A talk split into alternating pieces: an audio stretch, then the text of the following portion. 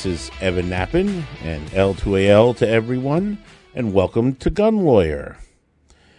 Today on Gun Lawyer, I want to talk to you about something that, you know, at first you might not agree with me, but I'm going to ask you to to hear me out on the whole thing because I'm going to lay out a lot of reasons here, and I think I think in the end I'm going to get you to see it the way I see it, and if not, then it's something to debate.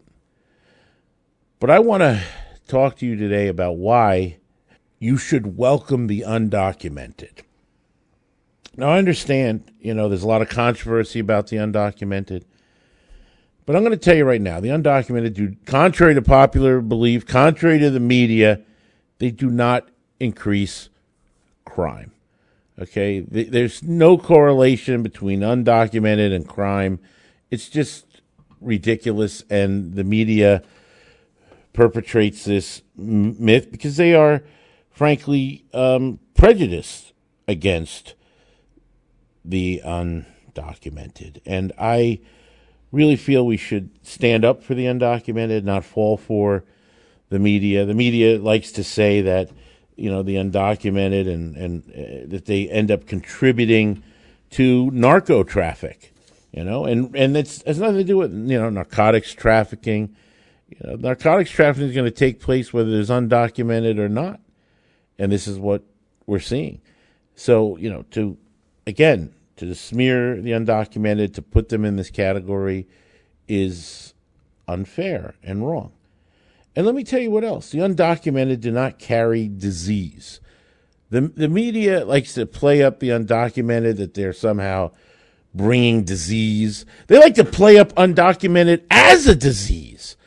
I mean, you know, they put it into the, the, the public health arena and try to go after the undocumented, claiming this spread of disease that comes from the undocumented, in which the undocumented themselves are categorized as a disease and made into a public health crisis. let me just be clear the undocumented are not to be feared. They're not to be feared. Yet the fear mongering continues. The undocumented is put into the mainstream media to scare us, to get the general public worried and afraid, and it's completely wrong and unnecessary. And frankly, the undocumented need to be protected from those that prey on them. And there are many predators out there. There are predators out there that prey on the undocumented, and they use the undocumented for their own gain. They use them politically. The undocumented are used to try to gain political favor. They're attacked by politicians to uh, bolster their political position, and yet it's all based on nonsense.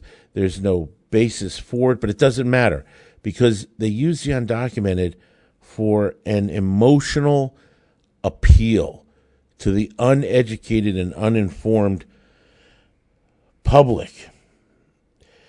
They don't recognize that there's benefits from the undocumented. The undocumented can provide a lower cost to consumers. Yeah, there's lower cost because when you look at what the undocumented what the undocumented do, it creates uh, more competition out there. It creates an alternate source for the economic advantage that the undocumented can give even us as an individual. And this is often overlooked, underrated, and finally, and most importantly, and we're and we're seeing this absolutely that the the government cannot control the undocumented, and we see them try and fail, and it is just a crisis to others where those that are documented get threatened by the government actions as they attempt to go after the undocumented.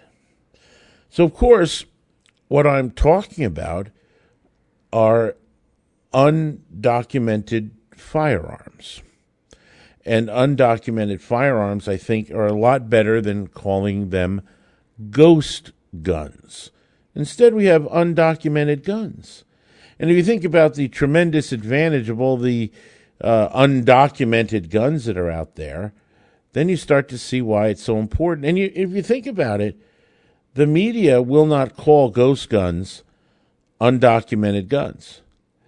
And I think in the reverse, I really want to see undocumented individuals, people, see if the media will one day call them ghost immigrants.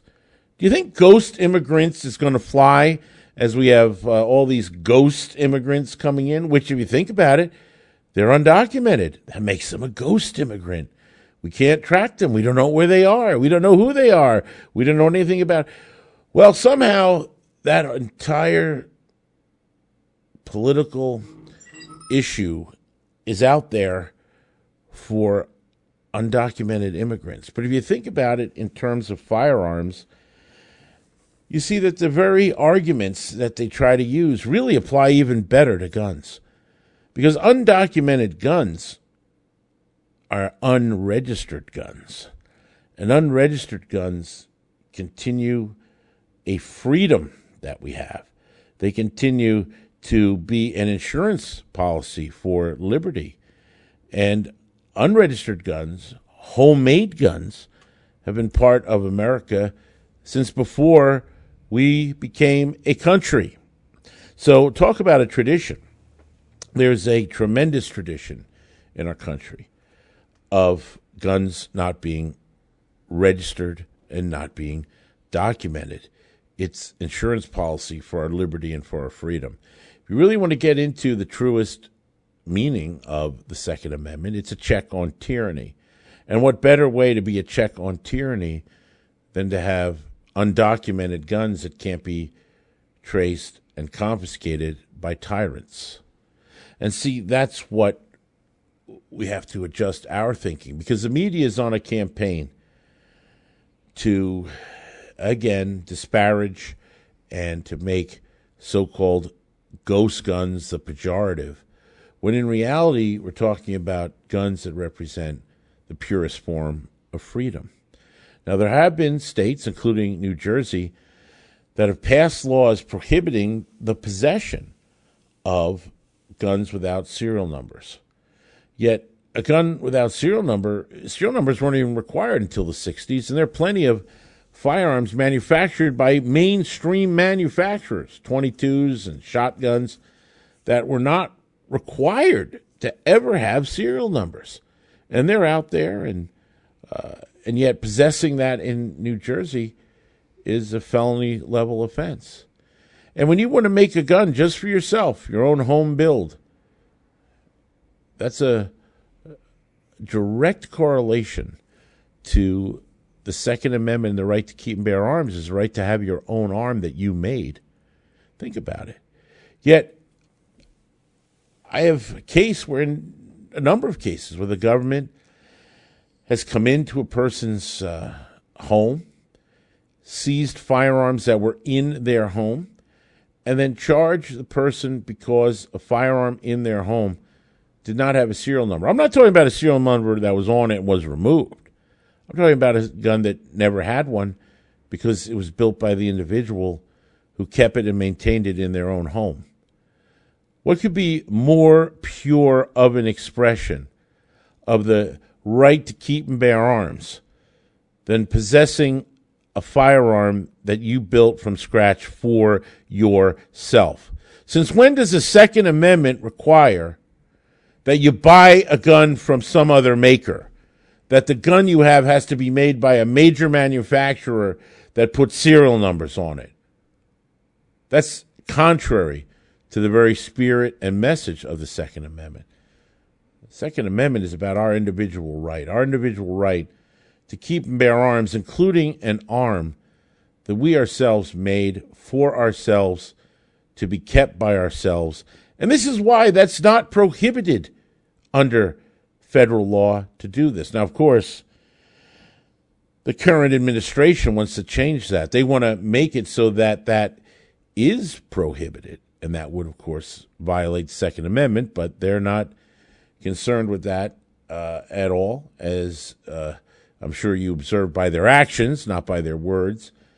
As soon as you can, the, the way you can immediately tell that a politician of some sort is after your gun rights and after your guns and wants to take your property and take your rights. The way you can instantly tell is when they say, Well, I support the Second Amendment, but eh.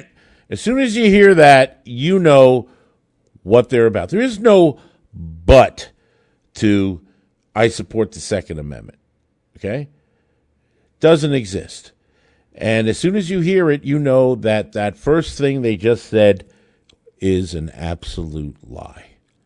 And I have seen, and I'm sure you have seen, some of the most anti gun politicians that ever walked the planet claim, oh, well, I'm, I'm in favor of the Second Amendment, but of course, we have to control ghost guns and assault firearms and Saturday night specials and any gun over 12 inches and any gun under 12 inches and any gun with a brace and not with a brace and concealable and not concealable, on and on and on and on. But I support the Second Amendment.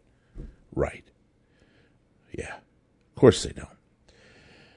They don't support it, and it's just death by a thousand cuts for our rights. It's a salami tactic of one slice at a time. It's the boiling of the frog with a frog, and they slowly turn up the heat till the frog doesn't realize and it's too late. Whatever analogy you want to use, that's what they're doing to us. And you've got to recognize it and stop it before it gets worse and worse and worse. It's already at a point where we're at a tipping point, a tipping point where the anti gun dream of eliminating the Second Amendment by way of all these laws and rules and regs can happen. And they're doing it in New Jersey as their experimental state. That's where they, they test it out. And this new batch of bills that's back in the arena, even though they got canned in the last section, they're all going to be there. This is the one to put it over the top and to make it so that individuals find it virtually impossible to lawfully possess firearms, continue to possess firearms, and not have their rights taken from them by the government.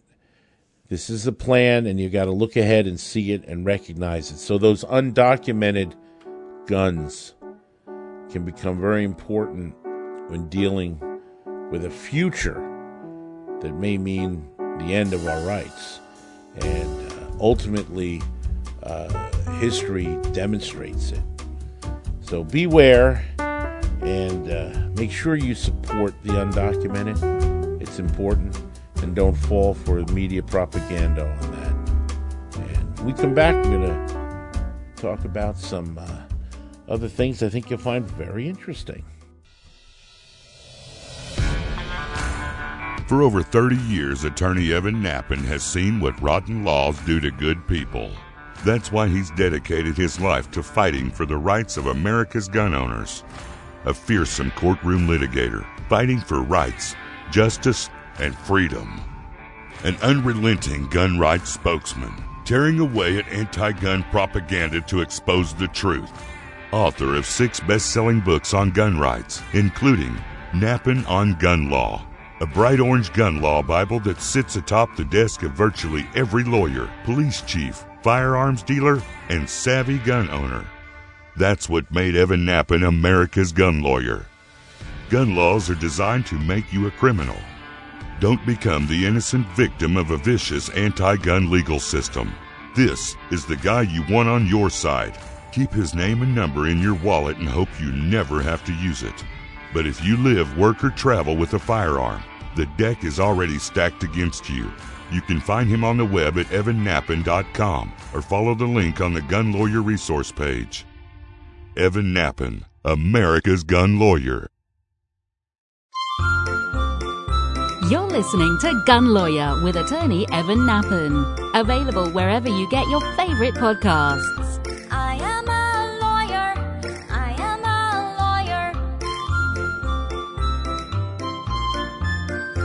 So, I uh, want to thank all my listeners as uh, you are what makes this show great. And um, I am so thankful to be able to have a great platform here to convey to you important information and uh, things that you need to know when dealing particularly with our Second Amendment rights. So make sure you subscribe and tell your friends to listen and subscribe. And one of the things I love a lot is getting the letters, communications from my listeners. And I have a couple letters here I'd like to share with you, and I think you'll appreciate it as well. This is from Justin. And Justin says, regarding firearm lawsuits. Hi, Evan. I'm an avid listener to your podcast. Thank you for your work on gun rights. My question is this Our legislators in New Jersey are constantly attacking the little pieces of the Second Amendment we have left in the state on the payers' dime. I guess I meant taxpayers. It's great to see our Second Amendment associations fighting back with lawsuits as well. Is there a way not only to sue for our gun rights, but also to sue for reimbursement of taxpayer dollars for the amount of money state lawmakers have spent pushing anti gun laws that are found unconstitutional in the future? I feel this could be a deterrent for more laws. In a similar way, Murphy wants to add expenses through licensing and training expenses for New Jersey gun owners. I hope to hear from you on this. Again, thank you. Regards, Justin. So basically, uh, I get what Justin's saying. He wants to know hey, is there essentially a way of getting money back as these politicians and such uh, enact these laws that are blatantly unconstitutional, found to be unconstitutional, and uh, you know, is there an economic uh, incentive here that could a be a disincentive for politicians to pass anti-gun laws, and an incentive to challenge, arguably, challenge anti-gun laws? And the answer to that is yes, there can be, and in fact, to a certain degree, there is and it's getting bigger and better and stronger every day. Particularly now, as we're heading into the decision that should come down on the New York State rifle and pistol versus Bruen case, where the Supreme Court will, by our guess is by June, release its opinion. And I'm confident we're going to win, and it's a question by how much are we going to win. And as it gets more and more established about the Second Amendment and its protection and guarantee of our rights, the more we can fit that into a civil rights issue, then you can get attorney's fees on the civil rights challenges, and therefore there's more incentive for lawyers to sue. And already this has been done on a number of these cases, and you see how the ability to get fees uh, really increase the incentive to bring the litigation to take down the anti-gun laws. So economics is an incentive, folks. I mean, we live in a capitalist society and we need to face facts.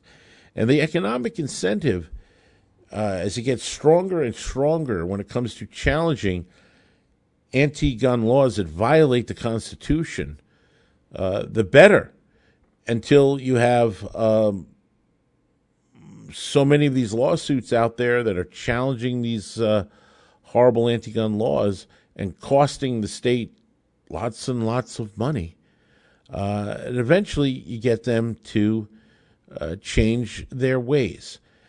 Now, of course, the downside is the state is tax dollars, and tax dollars comes from the citizens, and the citizens end up paying for the unconstitutional acts that are passed and created by the politicians themselves. But ultimately, it's going to come back on these politicians that have cost the taxpayers a lot of money when they should have known better. And see, that's really the point. We're seeing proposals of anti gun laws that are blatant violations of the law without even having any argument.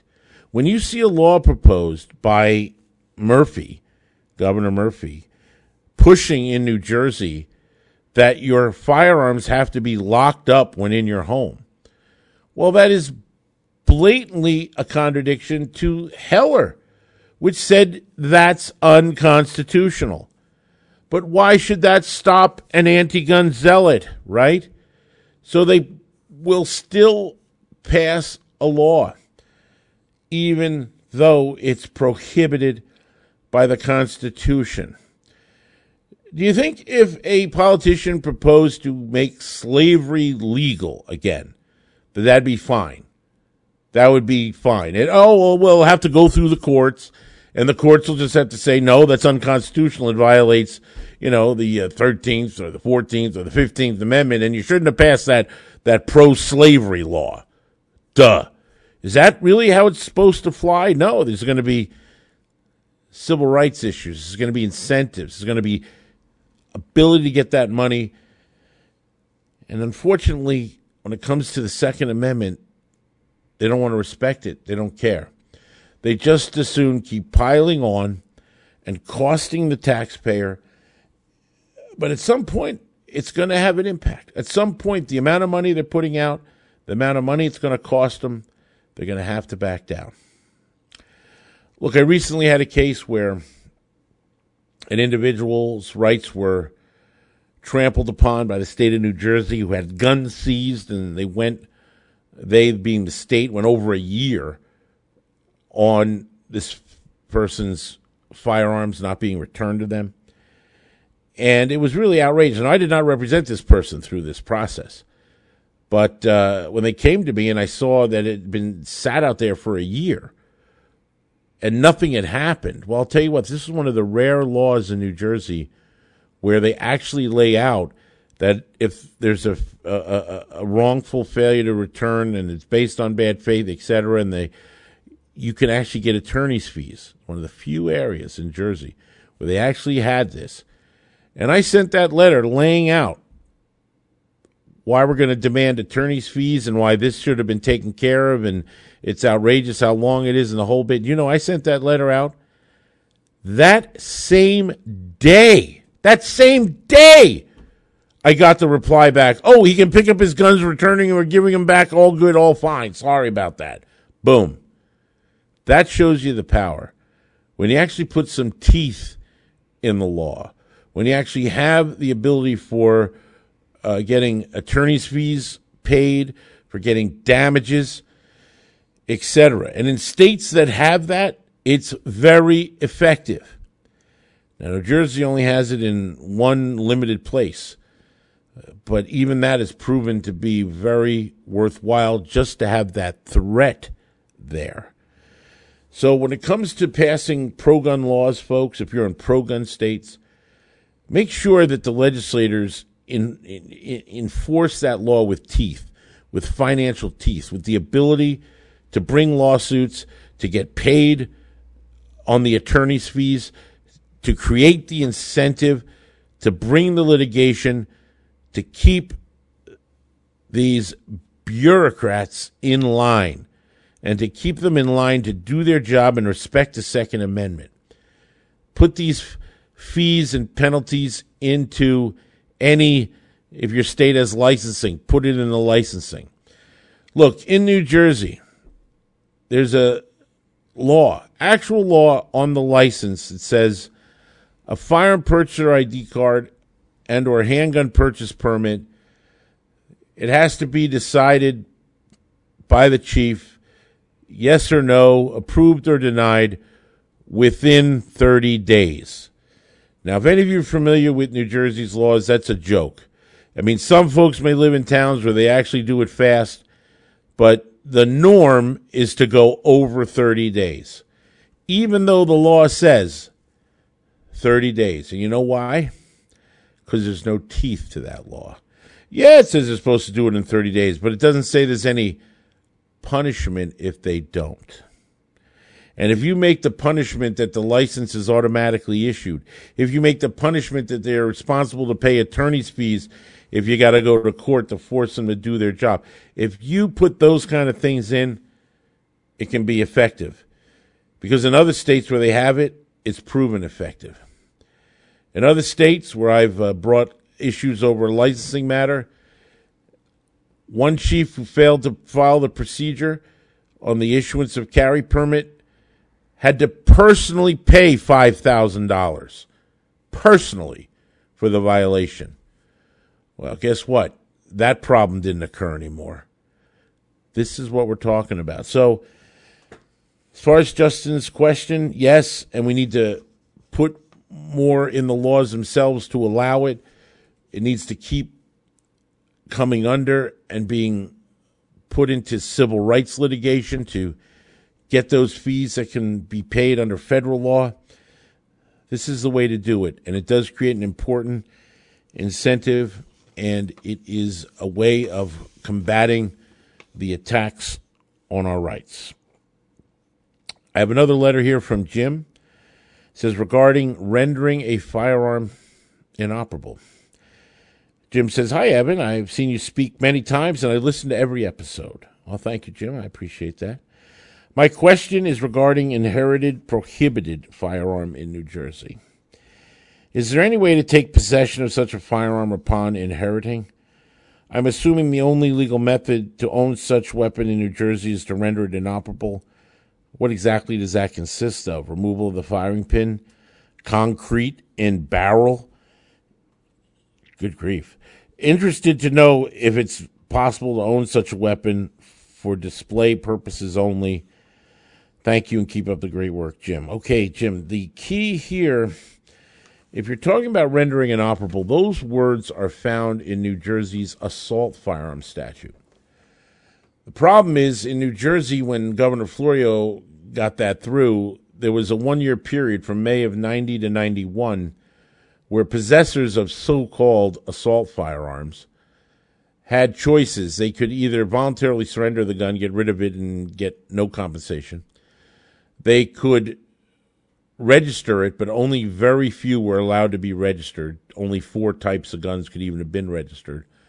Or render it inoperable. And if you rendered it inoperable, you had to remove the pin or the bolt or whatever you're going to remove. You couldn't possess that part anymore, and you had to file paperwork. A specific rendering inoperable form had to be filed.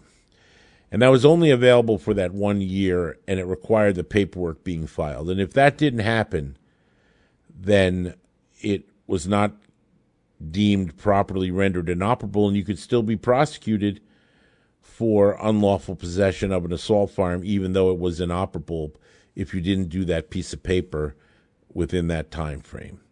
So inoperability is not a cure for anything in New Jersey. Uh, it doesn't uh, matter if you have the pin out or anything like that. It doesn't legally change uh, the enforcement that'll still take place. As a matter of fact, as I said, there's even cases where individuals had rendered it inoperable, and simply because that piece of paper wasn't filed, even though they rendered it inoperable during that one year, during the time frame when you were supposed to render it inoperable. But the fact they didn't file the document did not save them. It did not save them. So the inoperability is not an issue. The thing is, uh, it, it, depends here on how the item that's quote prohibited in New Jersey, the status of it in terms of the inheritance. Because if you had one of the few guns that you could register in New Jersey, which included the AR 15, the M1A, and the M1 carbine that the Attorney General declared were, quote, legitimate target shooting firearms. If you, within that period of time from May of 90 to 91, paid $50 and registered those guns, because they were the only ones you were allowed to register, then you have an officially registered assault firearm in Jersey. Problem is, the statute said that anyone who had a registered assault firearm, that gun was uninheritable. The fact that it was registered made it so you could not inherit, could not leave it to your heirs. Yet, interestingly, unregistered assault firearms are inheritable in New Jersey. Now, you might say, well, how can that be if they're contraband or prohibited? Ah, because if an individual in Jersey got their guns out of state and stored their prohibited guns in Jersey, let's say in Pennsylvania, and they were unregistered assault firearms, then those would pass to the heirs, even in New Jersey, but they'd not be allowed to come into New Jersey, but they would pass to the heirs, and the heirs could then dispose of them in the other state where they were kept. Whereas if it was a registered assault firearm that they stored out of state, that would have to be forfeited to the government under the law. So that's how crazy it is. So it's going to depend very much, uh, Jim, on what exactly we're talking about. But we're talking about Jersey's assault firearm, then it depends where they are, where they're stored, and how they came into possession. Federal law is good on inheritance, but it's a state law where it gets real crazy. So beware and seek advice of counsel uh, if you run into that specific situation. Hey, folks, till next time, this is Evan Nappen reminding you that gun laws don't protect honest citizens from criminals, they protect criminals from honest citizens. L2AL, folks, over and out. Gun Lawyer is a Counterthink media production. The music used in this broadcast was managed by Cosmo Music, New York, New York. Reach us by emailing evan at gun.lawyer. The information and opinions in this broadcast do not constitute legal advice. Consult a licensed attorney in your state.